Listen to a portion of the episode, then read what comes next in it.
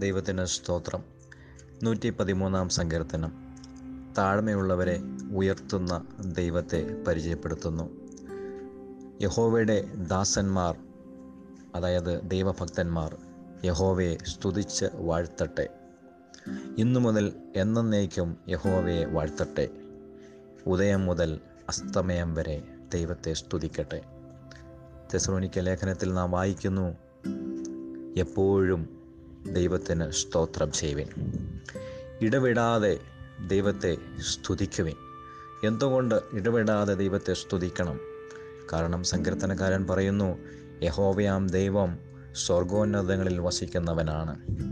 അവൻ അതുല്യനായവനാണ്. അവനോട് സദൃശ്യം ചൊല്ലുവാൻ വേറെ ആരുമില്ല. അതുമാത്രമല്ല എളിയവനെയും ദരിദ്രനെയും അറിയുന്നവൻ. താഴ്മയുള്ളവരെ ഉയർത്തുന്നവനാണ് സ്വർഗോന്നതങ്ങളിൽ വസിക്കുന്നവനായ സർവശക്തനായ ദൈവം. മച്ചിയായവളെ സന്തോഷിപ്പിക്കുന്നവൻ. ആവശ്യങ്ങളിരിക്കുന്നവരെ അറിയുന്നവനും സഹായിക്കുന്നവനും. അവന് തുല്യനായി മറ്റാരുമില്ല. അവൻ സർവശക്തനായ ദൈവമാണ്. അവൻ നമ്മുടെ ദൈവമാണ്.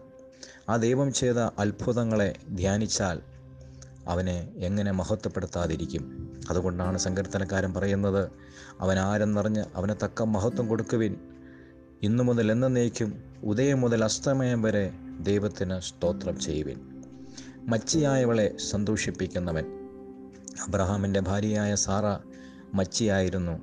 തക്ക സമയത്ത് ഇസഹാക്ക് എന്ന ദൈവഭക്തനായ ഒരു വ്യക്തിയെ സാറായിക്ക് ദൈവം നൽകി.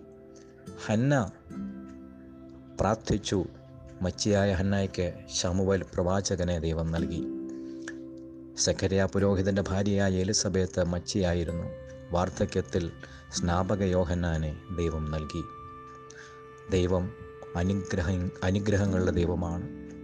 ദൈവത്തിന് അസാധ്യമായിട്ടൊന്നുമില്ല.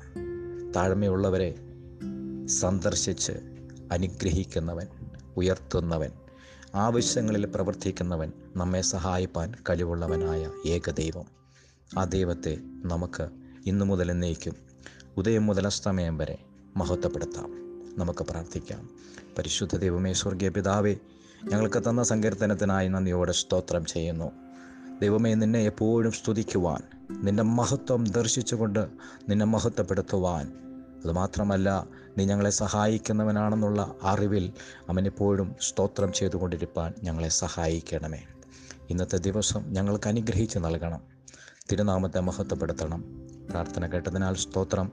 യേശുവൻ നാമത്തിൽ പ്രാർത്ഥിക്കുന്ന പിതാവേ. അമീൻ ദൈവം നിങ്ങളെ അനുഗ്രഹിക്കുമാറാകട്ടെ.